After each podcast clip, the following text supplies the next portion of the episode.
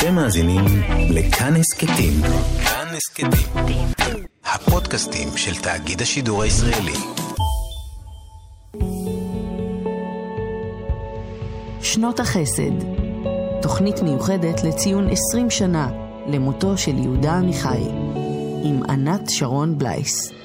בגן מוקסם יושב איש מפוכח, חציו מועד, חציו שכח, אמו קראה לו מחלון של שינה, אך הוא לא ישן,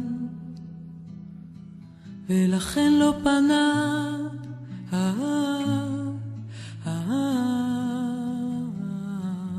לכן לא פנה.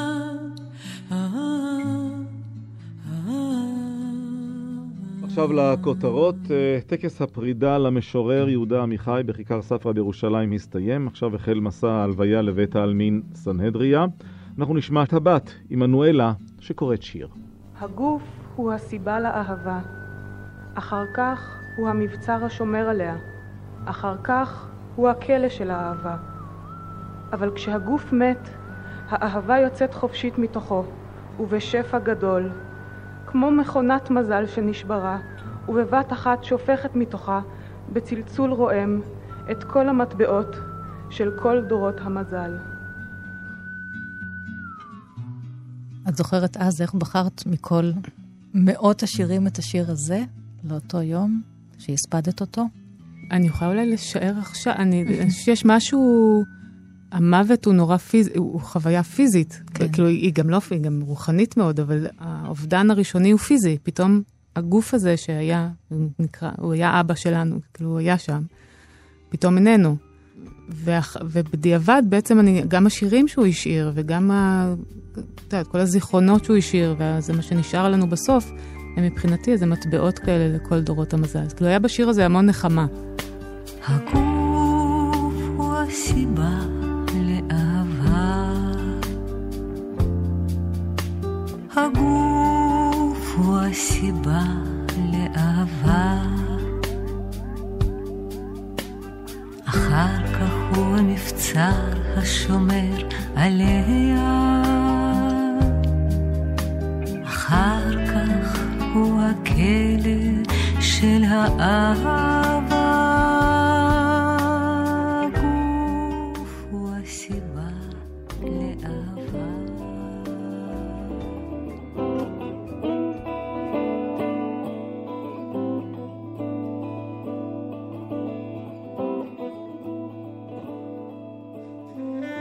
שיריו של יהודה עמיחי פגשתי לראשונה בגיל 16. הייתי אז תלמידת תיכון והייתי מאוהבת בכל רמ"ח ליבי, אבל הבחור שבר את הלב הזה והותיר רק בכי. אבי, המהגר, שמעולם לא קרא שירה עברית, אבל שמע את הדמעות שלי, חזר ערב אחד הביתה והושיט לי את הספר שירי אהבה של יהודה עמיחי. הושיט ולא אמר דבר. אין לי מושג עד היום מה התרחש כאשר הוא נכנס לחנות הספרים. האם הוא ראה את ספר השירים על המדף, או שאולי קיבל המלצה מהמוכרת? כך או כך, יהודה עמיחי הוא זה שנבחר להיות המשורר שינסה לנחם את הבת שלו. פתחתי את הספר והתחלתי לקרוא. ככל שאנחנו מתרחקים מן האהבה, אנו צריכים להרבות בדיבור, מילים ומשפטים ארוכים ומסודרים. אילו נשארנו יחדיו, היינו יכולים להישאר דממה. אלו היו השורות הראשונות שתפסו אותי, ומאז לא הפסקתי לקרוא בהן ובשורות אחרות. כמובן שבאותה תקופה הייתי כרוכה רק סביב שירי האהבה שלו, ורק שנים אחר כך גיליתי גם עמיחיים אחרים, כלומר את השירים שלו על המלחמות ועל ירושלים, על הורים וילדים, על אהבת התנ"ך שלו והשיחות האינסופיות עם אלוהים, וגם את השורות שהוא כתב בפרוזה. את הדברים שרשם על הילדות בגרמניה, על אלה שלא נותרו בחיים, את הדברים הפתוחים והדברים הסגורים, אבל הספר הזה עם שירי האהבה שלו הוא המקום שפתח את השירה עבורי כאישה קוראת ואישה כותבת. יהודה, איך מתחיל שיר אצלך? זה שונה משיר לשיר. יש לפעמים אה, שהשיר בא במלואו, באיזו סיטואציה שהיא לגמרי לא קשורה לפעמים זה. ויש ש... שורה אחת מתגלגלת בראש, שורה ששמעת באוטובוס ממישהו אחר, או מראה מסוים, ולא מוכרח להיות תמיד שקיעת שמש יפה, או ירח, או דברים כאלה, או ורדים, זה יכול להיות כל דבר. אז זה יכול להיות עיתון שעף פתאום, שעושה לך משהו. או שיחה באוטובוס, או כל מיני דברים כאלה, או ידיים באוטובוס. פעם היו, בעולם יש עוד שעומדים ברכבות, התחתיות, ומחזיקים ידיים למעלה בידיות. גם פעם, גם באגד היה פעם. אז פתאום ידיים למעלה, אז פתאום אתה רואה איזה ידיים מתפללות או משהו כזה. זאת אומרת, אז הנה הקשר בין הדברים השונים. אז זה בעצם, ככה זה מתחיל. יהודה עמיחי, או בשמו המקורי, לודוויג פויפר, נולד ב-1924 בעיר וירצבורג שבגרמניה, והגיע לארץ בשנת 1935. עמיחי לחם במלחמת העצמאות, אבל שלא כמו משוררים אחרים ששבו משדה הקרב, הוא כתב אחר כך, אני רוצה למות על מיטתי. אלה היו ימיה הראשונים של המדינה הצעירה, וההקרבה נתפסה כחובה. אבל עמיחי בעט כבר אז בקול התרבותי ששלט והציע סיפור אחר. ספר שיריו הראשון, עכשיו ובימים האחרים, ראה אור בשנת 1955. ספר שיריו האחרון, פתוח, סגור, פתוח, ראה אור בשנת 1998. וביניהם פרסם גם ספרי פרוזה, ספרי ילדים ותסקיטי רדיו. בשנת 1982 זכה יהודה עמיחי בפרס ישראל. אחרי שהוא נפטר, פתאום הטקסט קיבל איזושהי הילה של uh, קדושה, כי כל כן. זמן שהוא היה בחיים, אז אני ראיתי אותו כל כך הרבה כותב, אז תמיד חשבתי, אה, אה, אני אשאל את אבא, אני חלק מהחיים שלו, כן. אני לא צריך את השירה כדי להכיר אותו. אה, אחרי שהוא נפטר, אני באמת התחלתי לקרוא כל יום שיר, ממש כמין כזה קדיש אישי כמו שלי. כמו פרק בתהילים. כן, וממש לי, להתעמק בזה. אז אבא שלי רק הביא לי את ספר שירי האהבה של יהודה עמיחי, אבל הוא עצמו כתב שירים לשלושת ילדיו, רון, דוד ועמנואלה. והם יהיו כאן לצידי בתוכנית הזאת, עם שני משוררים נוספים אוהבי עמיחי, נבית בראל ועמיחי חסון. בין הקולות שלהם שזורים יהיו קטעים מתוך רעיונות שנעשו עם עמיחי בקול ישראל, וגם שיריו המולחנים. עמיחי זכה לאהבה רבה מצד מלחינים וזמרים רבים, וממש בימים אלה יצא ביצוע אינסטרומנטלי חדש לשיר ליל שבת, שאותו מנגנים רועי וארנן רז.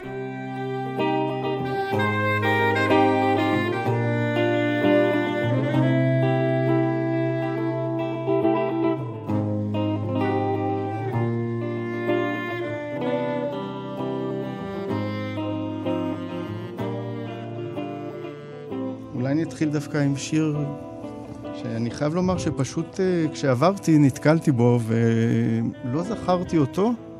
זה מהספר שעת החסד. הספר הזה, אני חושב שאני קצת, אה, בעוונותיי, פח, פחות הצצתי בו כנראה, ופתאום גיליתי אותו. תור מחדש. אומרת, מחדש. זהו רון עמיחי, בנו הבכור של יהודה עמיחי. אז בחרתי אותו רק מהסיבות האלה, שהוא כן. פשוט... עשית לו חסד מחדש, לשעת החסד. נכון. פטיסרי ז'וזף.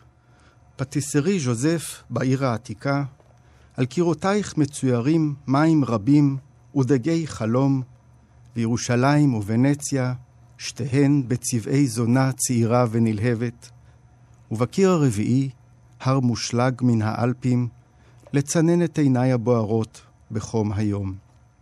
שם אני יושב לפעמים, אני מחפש בחיי התחלות חדשות ומוצא רק שינויים. מאחורי התקווה יש תמיד תקווה חדשה. זה הייאוש האמיתי, ואלה הקירות הסוגרים אותי בצבעי אחרית הימים. פטיסרי ז'וזף, בך נערות רכות ירחיים יושבות על כיסאות קשים, וזוג גרמנים מכפר בשיח שקט על חטא במקום אחר. צלצול המפתחות מצלצל בכיס לתפילה פרטית.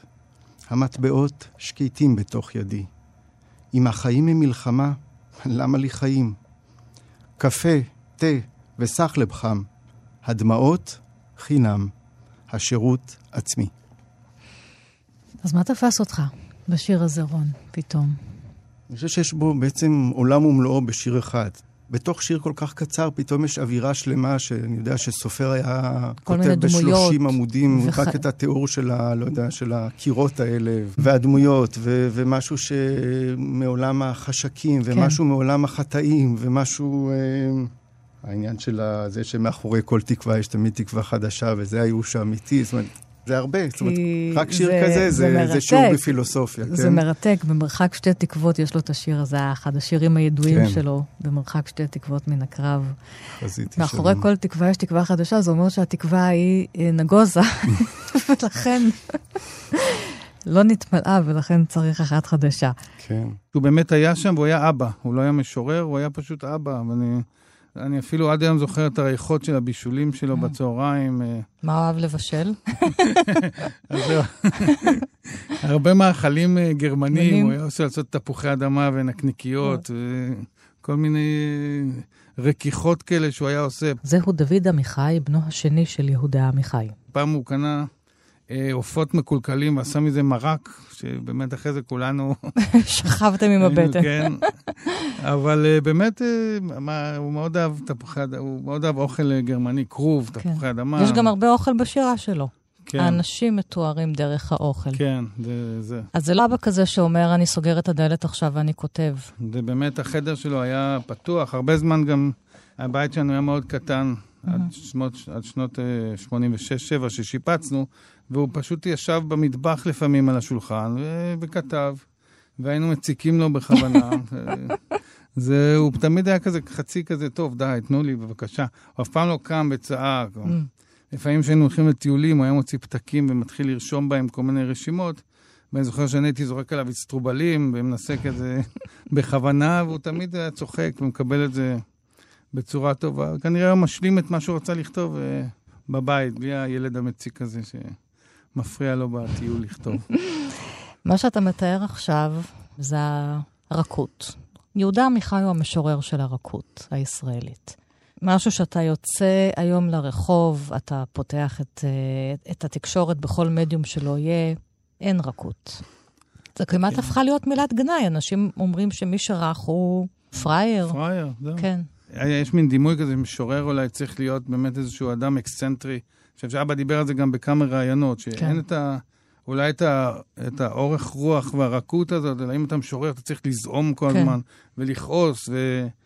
ומצד שני, אני חושב שאבא כן, היה לו בשירה משהו מאוד מרדני, אבל הוא עשה את זה בצורה... הוא היה מרד הרך. המרד הרך, יפה מאוד. ככה, כן.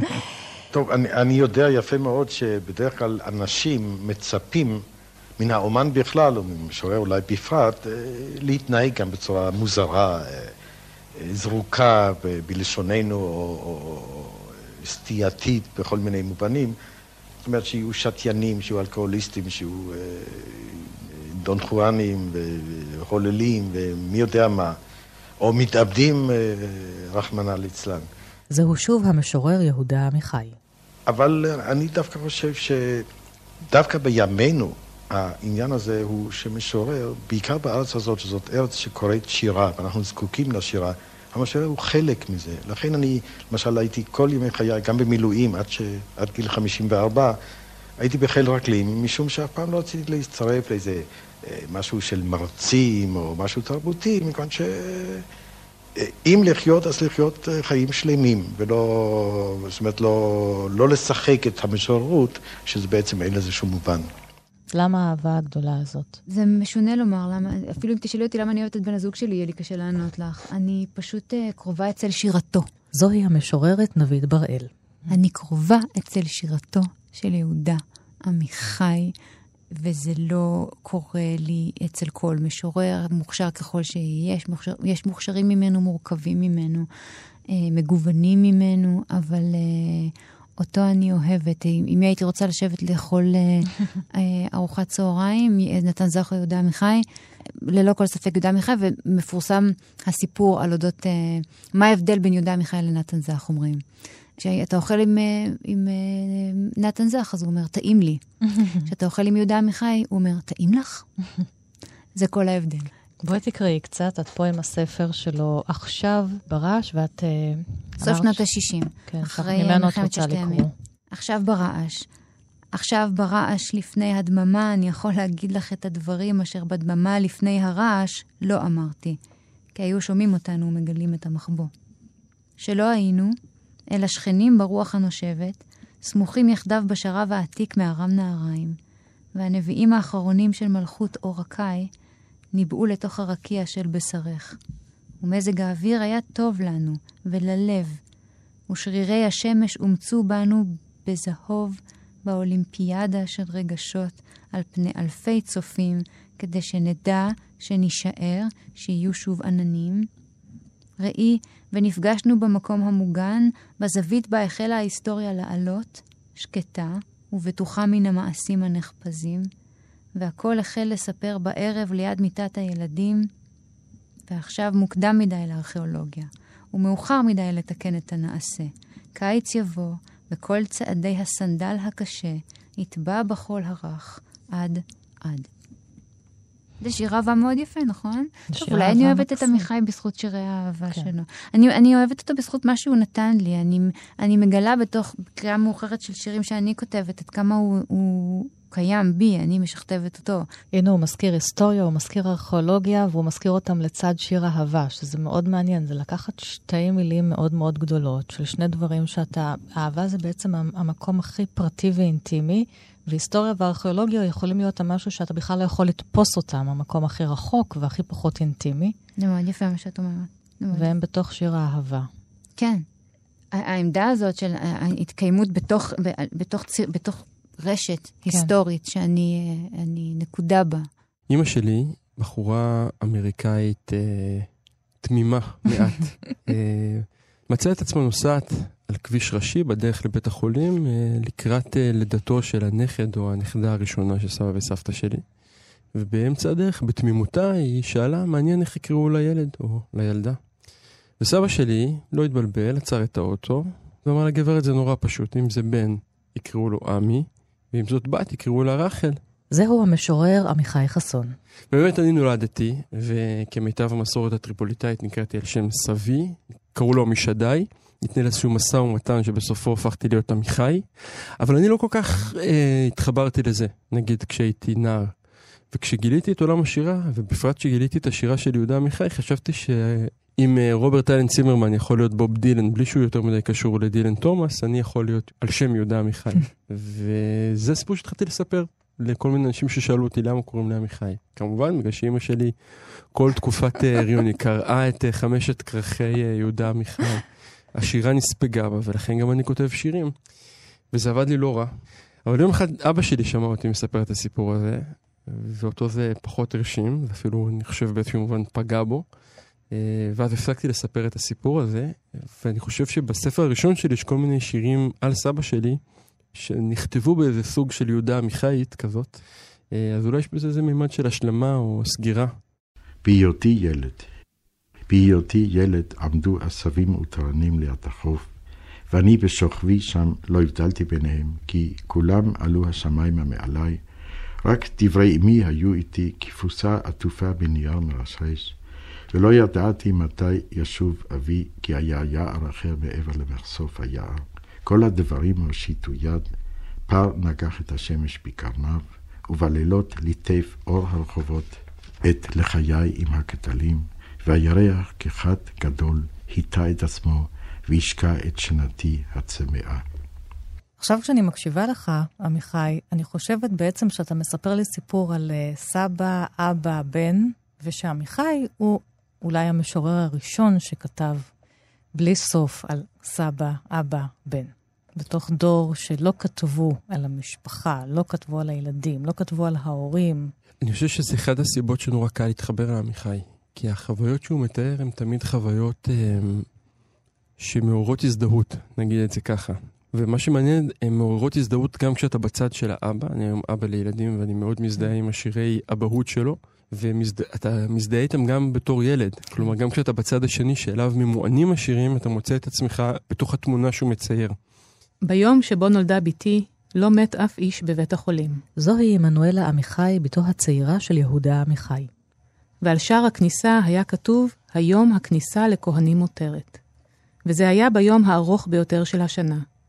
ומרוב שמחה נסעתי עם ידידי אל גבעות שער הגיא. ראינו עץ אורן חולה וחשוף, מכוסה רק אצטורבלים אין ספור.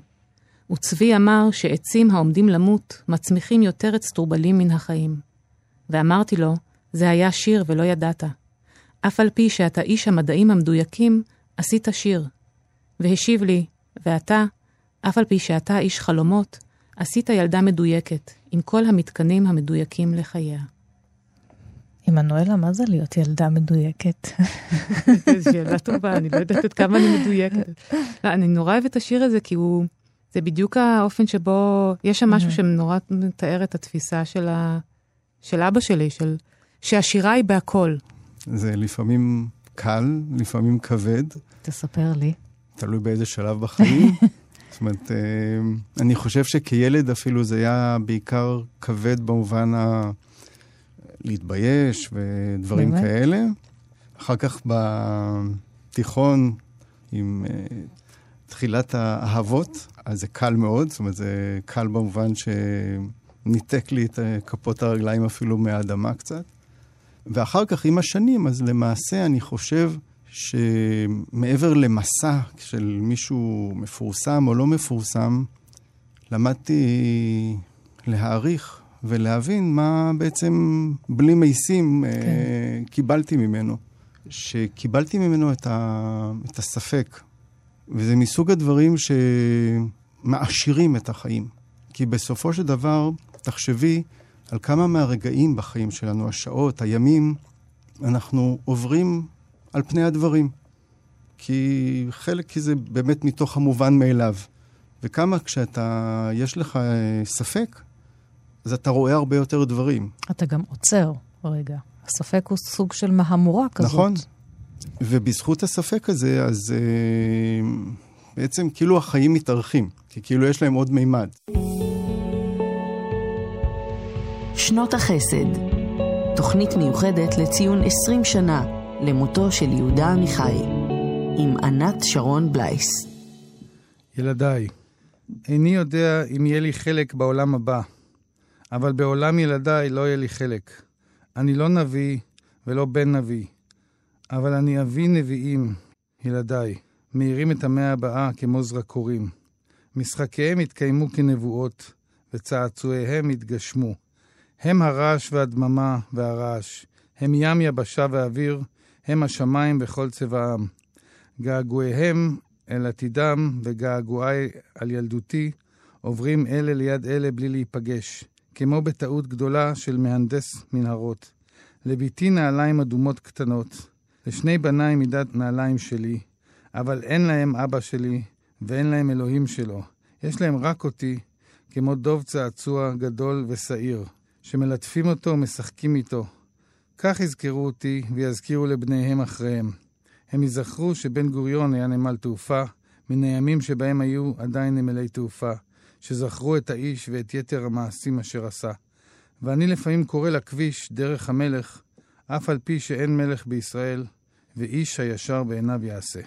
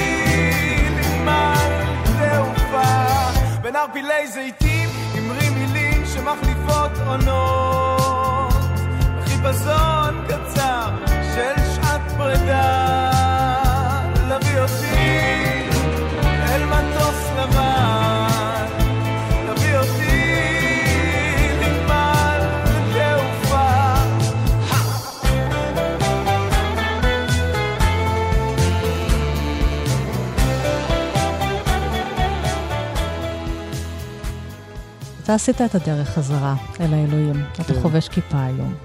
נכון. אבא שלך, שאני חושבת, אולי איית את המילה אלוהים יותר מכל משורר אחר, מתוך אה, לפעמים ריב קשה וכעס גדול, אבל אלוהים מאוד נוכח, אתה השבת את הכיפה של המשפחה אל הראש. אני זוכר שבשנות, סוף שנות ה-90, שגרנו בניו יורק, התחלתי לעשות כל מיני קעקועים, ואז זה היה הרבה פחות מקובל, לפני 20 משהו שנה. קעקועים על הגוף. על הגוף. וההורים שלי קצת נחרדו, אה, אז אמרתי להם, לא נורא, לפחות אני לא אחזור בתשובה, אז אה, אל תדאגו לפחות. אה, והנה, הדבר הזה קרה. נראה לי שהוא משורר מאוד אהוב על אנשים דתיים. כביכול הכופר הגדול, הוא אחד כן. המשוררים האהובים והמצוטטים על ידי משוררים דתיים ואנשים דתיים.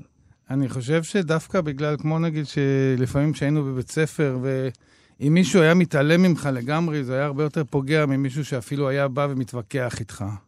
ואני חושב שהנוכחות של אלוהים בשירה של אבא, הוא נוכח, והוא כן. קיים, ולכן מפה גם הרבה אנשים uh, מתחברים, אנשים דתיים מתחברים לשירה שלו, כי יש פה איזשהו דו-שיח, יש פה משא ומתן. אפילו שהוא אומר למישהו, במקרה הכי קיצוני, אני לא מאמין בך, או שאתה לא קיים, אבל הוא פונה אליו ואומר כן, לו את זה. כן, הוא קיים. זאת אומרת, כן. אתה אומר למישהו, אתה לא כן, קיים, אבל לא אם קיים, אתה אומר לו, אז באופן אבסורדי הוא קיים. הוא קיים. אז זה בעצם משקף הרבה לבטים של uh, אנשים דתיים שיש להם היום, ולפעמים אולי דברים שמדברים בלב, אבא הוציא את זה החוצה. כן, אמר את זה בקול.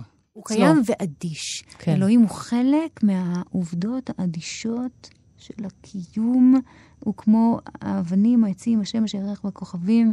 אה, אה, והוא פשוט... מזכיר לנו ש, שאנחנו לא יכולים לרוקן את העולם משאלות למשמעויות. כמה שננסה. אנחנו uh, תמיד נשאר בשאלה, תמיד בדימוי, לא במטאפורה. Uh, הוא אומר, אני עייף ומקלל את שלוש הדתות המפורסמות, שלא נותנות לי לישון בלילה בפעמונים וביללות, בשופרות ובסליחות מטרידות. אלוהים, סגור את בתיך, תן מנוחה לעולם. ירושלמי. ירושלמי, אתאיסט מאמין. מאמין. והיא תהילתך, ומתוך פיוט לימים הנוראים. בשתיקתי הגדולה ובצעקתי הקטנה, אני חורש כלאיים. הייתי במים והייתי באש, הייתי בירושלים וברומא, אולי אהיה במכה, אך הפעם אלוהים מתחבא, ואדם צועק, אייכה, והיא תהילתך. אלוהים שוכב על גבו מתחת לתבל, תמיד עסוק בתיקון, תמיד משהו מתקלקל. רציתי לראותו כולו, אך אני רואה רק צוליות נעליו, ואני בוכה, והיא תהילתו. אפילו העצים הלכו לבהור להם מלך. אלף פעמים התחלתי את חיי מכאן ואילך. בקצה הרחוב עומד אחד ומונה את זה ואת זה ואת זה ואת זה, והיא תהילתך. אולי כמו פסל עתיק שאין בו זרועות, גם חיינו יפים יותר בלי מעשים וגבורות. פרקי ממני את שריון גופייתי המציבה, נלחמתי בכל האפרים עד החשמל קבע, והיא תהילתי. תנוח דעתך, דעתך רצה עמי בכל הדרך, ועכשיו היא עייפה, ואין בה עוד ערך. אני רואה אותך מוציאה דבר מן המקורר, מוארת מתוכו באור שמעולם אחר. והיא תהילתי, והיא תהילתו, והיא תהילתך. עמיחי אמר שהוא, uh, המאה ה-20 היא הדם שזורם באור הקו. Mm-hmm. Uh, אז השירים של יהודה עמיחי הם שירי המאה ה-20 שהיא הדם שזורם גם באור הקאי. זה מעניין כי הוא באמת נפטר בפתח המאה ה-20, נכון. ואחת בשנת 2000. נכון. מבחינה לשונית הוא המשורר הגדול של הדימויים. אה, יש, יש שמחזיקים את זה אה, לחובתו, ואומרים כל דבר אצלו הוא אה, דומה לדבר אחר. זה, מבחינת זה הלשון, העולם, אבל זה גם מרחיב לך את העולם. מבחינת העולם, העמדה של עמיחי, של יהודה עמיחי מול העולם, היא עמדה של חיפוש שייכות מתוך חוסר שייכות. אני שייך למרות שאני לא שייך. אה, זוהי דיאלקטיקה שמתקיימת אצלו אה, שוב ושוב בכל שיר ושיר. אני מלא למרות שאני חסר. אני קיים למרות שאני לא קיים, אני שייך לעבר. אני כאן בהווה למרות שאני... כי הוא היה העבר. מהגר? אני נביא, אבל אני נביא לא של נביא. העבר. אני נביא אני. הוא אמר. אני לא, יודע, אני לא יכולה לזקוף את זה ל, אה, לטובת או לזכות אה, פריט ההגירה, ביוגרפי אחד. אה, לאו דווקא רק ההגירה, זה יכול להיות שזאת העמדה, ה... קיומית. העמדה הישית שלו, כן, מול, מול, מול החיים, אה, מול בני אדם. יש לו עמדה היסטורית מאוד אה, מעניינת. תמיד רואה עצמו נקודה אה, בין-דורית. אה, אני כותב בעברית כחלק מהאנשים שכתבו בעברית תמיד. אני כותב בעברית בירושלים כחלק משרשרת ארוכה של אנשים שכתבו בעברית אה, בירושלים. אני אדם מן השורה שמתפקד כסוכן בין-דורי. זאת העמדה, זאת העמדה ההיסטורית. אני, אני עוד אבן מן האבנים. כאילו מנמיך את כן. עצמו, כן? ואומר, אה, זו, זו, זו רק שירה, אני רק משורר, אני כאחד האדם, אבל התפקיד שלי הוא, הוא לשכתב ולמחזר את הטקסטים שכתבו לפניי, אה, לתווך בינם ובין קוראים חדשים, לתווך בין העולם ובין הלשון. שלווה גדולה, שאלות ותשובות. אנשים באולם המואר עד כאב דיברו על הדת בחיי האדם בן זמננו ועל מקומו של האלוהים. אנשים דיברו בקולות נרגשים, כמו בנמלי תעופה. עזבתי אותם. פתחתי דלת ברזל שכתוב עליה חירום, ונכנסתי לתוך שלווה גדולה, שאלות ותשובות. ולמה השיר הזה מאוד, בעיניי, כן. מזכיר את תיירים במהלך שלו? כי יש איזה כנס, ויש איזה שאלות גדולות שעומדות באוויר, והן שאלות אקוטיות שמעסיקות את יהודה עמיחי. המון שירים שלו הם התחשבנות תיאולוגית ממש כלפי הנושא הזה של מקומו של הדת בעולם נכון. המודרני, מקומו של האלוהים. אבל הוא לא רוצה. זאת אומרת, הוא רוצה באיזשהו מקום גם לברוח, רוצה את האפשרות לצאת לתוך הדלת הזאת ולהיכנס לתוך העולם האחר, שבו המילים הגדולות האלה נמוגות. יש מין שלווה גדולה של שאלות ותשובות, אבל הן אחרות לחלוטין מהשאלות הקיומיות. מעל הדלת הזאת מוצב השלט יציאת חירום. כן. שזה גם לא סתם מילים. אתה יוצא למקום שהוא בעצם החירום או יציאת חירום, ושם יש שלווה. שלווה. שזה, שוב, בחוויה המשפחתית, זה כן. בדיוק המקום. כלומר, אתה בורח מתוך האקדמיה. יש פה כן. כמובן איזשהו משל אה, לאקדמיה ולסימפוזיונים ול... תראה, גם אני בתוכנית הזאת קצת בורחת מהאקדמיה של אה, יהודה עמיחי ומהמחקר, ואני ביקשתי, ואני עושה איתכם שיחות אה, לב, אני קוראת לזה. שיחות אהבה. כן. למשורר האהבה.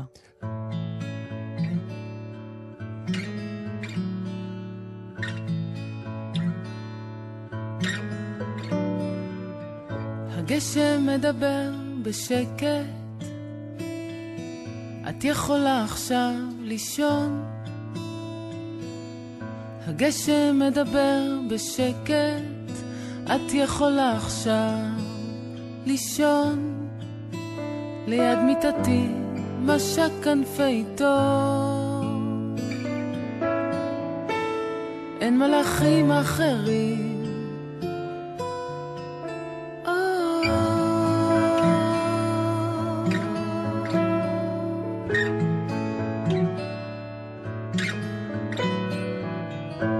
הגשם מדבר בשקט, את יכולה עכשיו לישון.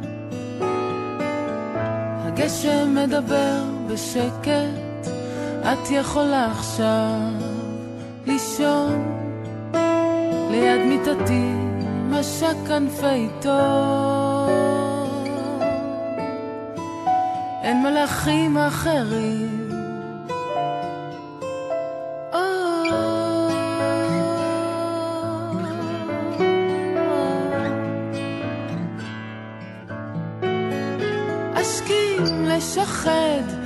את היום הבא.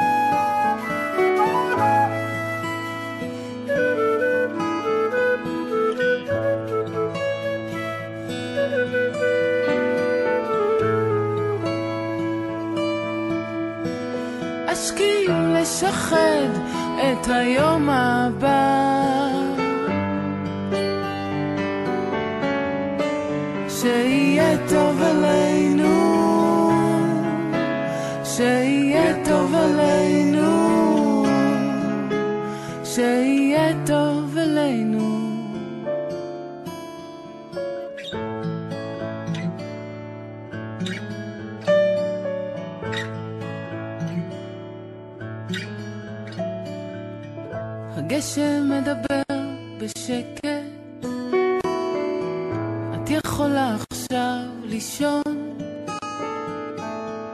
הגשם מדבר בשקט, את יכולה עכשיו לישון.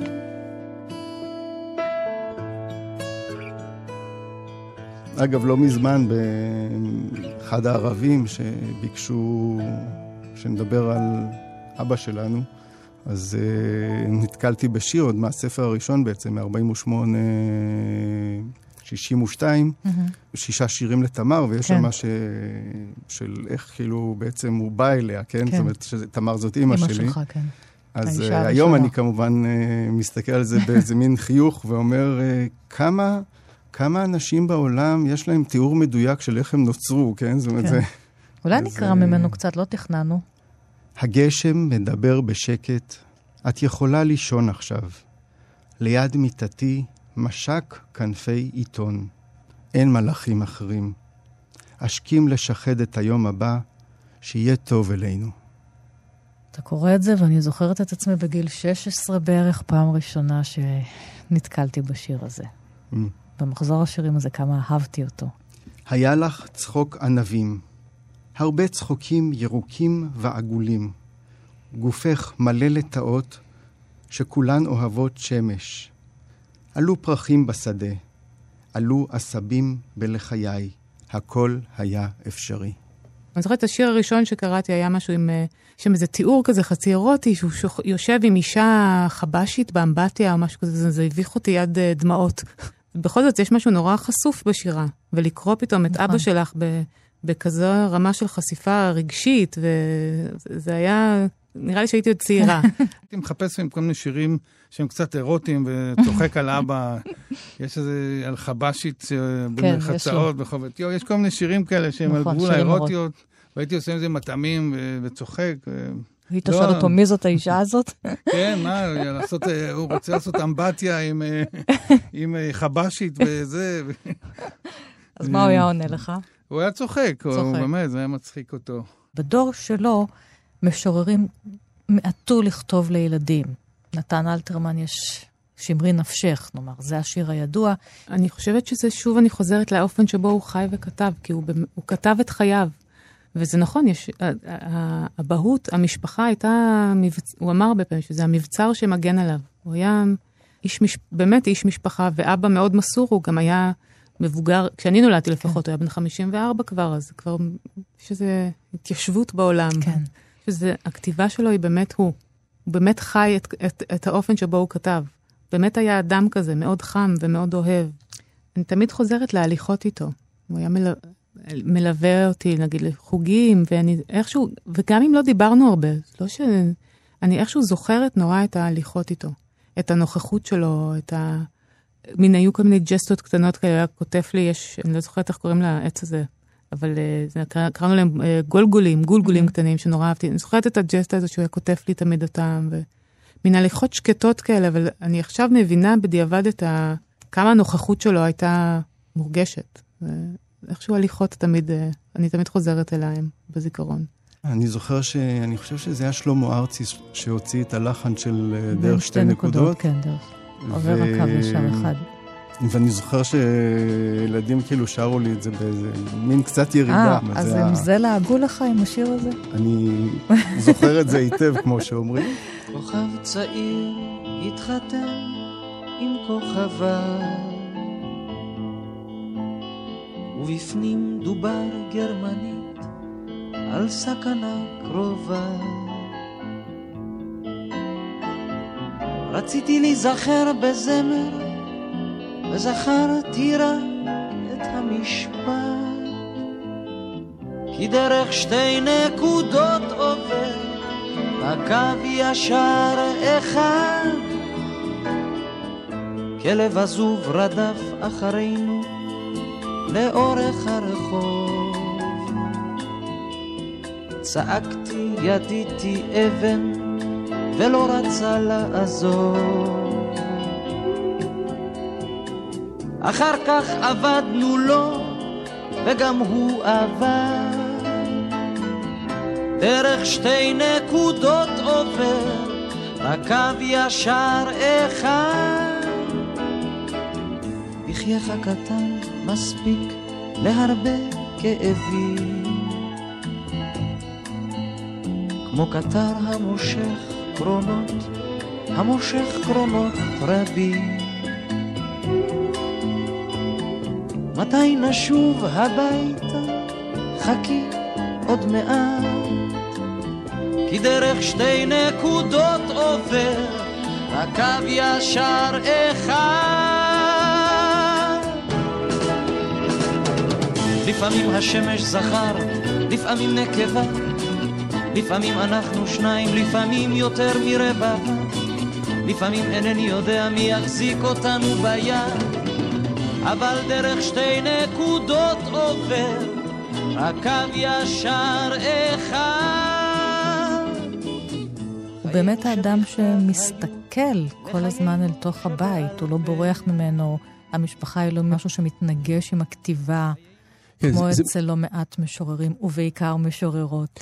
עמיחי מציע מיתוס שבמובן מסוים הוא מיתוס בורגני, שבו הילדים הם חלק מהכתיבה, הם חלק מהבית. אתה לא צריך להיות יותר הסופר או המשורר הבודד בעליית הגג. בעליית הגג, שאין לו משפחה והוא נאמן ונשוי אל השירה, אלא אתה חי מתוך החיים ומתוך העולם, והעולם מזמין אותך אה, לייצר שירים שיגיבו על המציאות, ולא ההפך.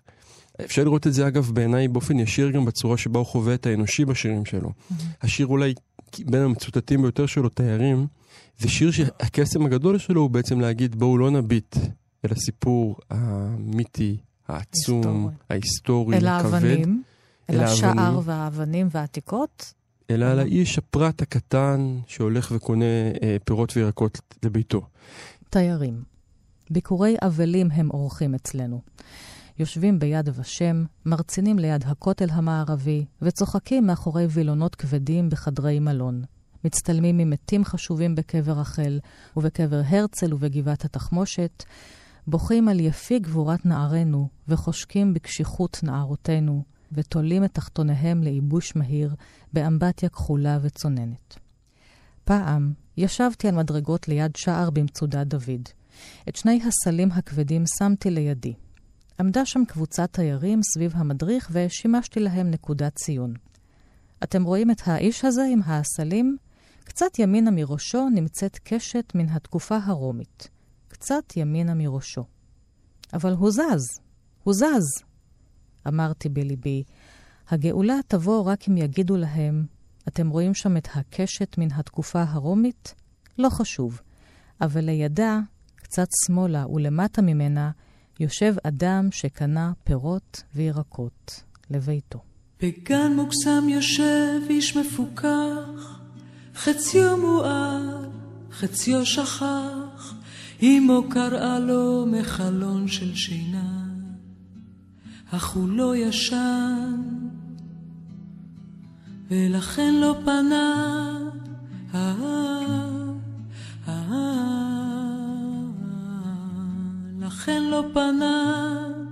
אה,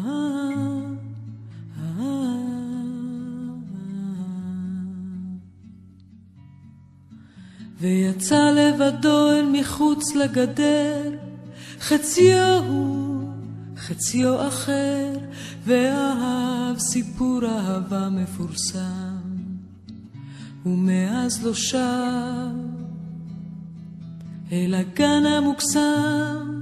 אל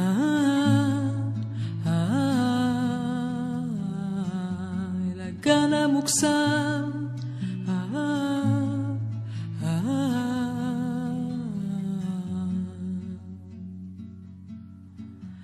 וחי בטוב,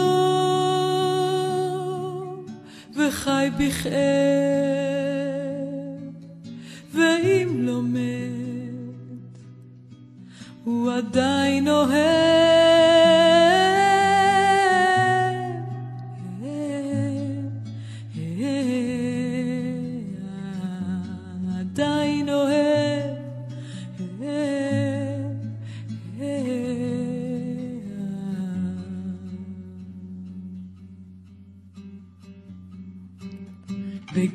בגן מוקסם יושב איש מפוכח, חציו מואר, חציו שכח, ואהב סיפור אהבה מפורסם, ומאז לא שב אל הגן המוקסם.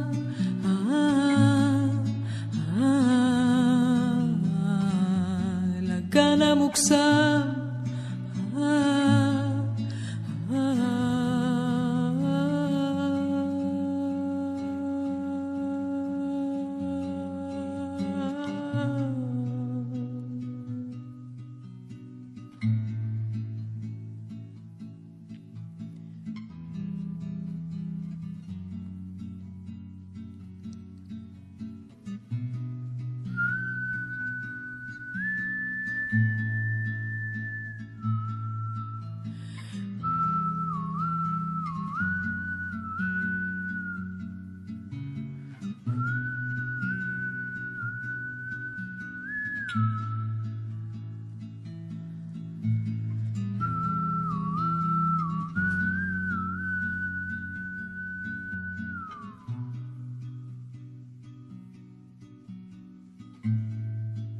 עד כאן השעה הראשונה של התוכנית שנות החסד, המוקדשת למשורר יהודה עמיחי במלאת 20 שנה למותו. כאן באולפן ענת שרון בלייס, ואני כבר מחכה לכם בשעה הבאה.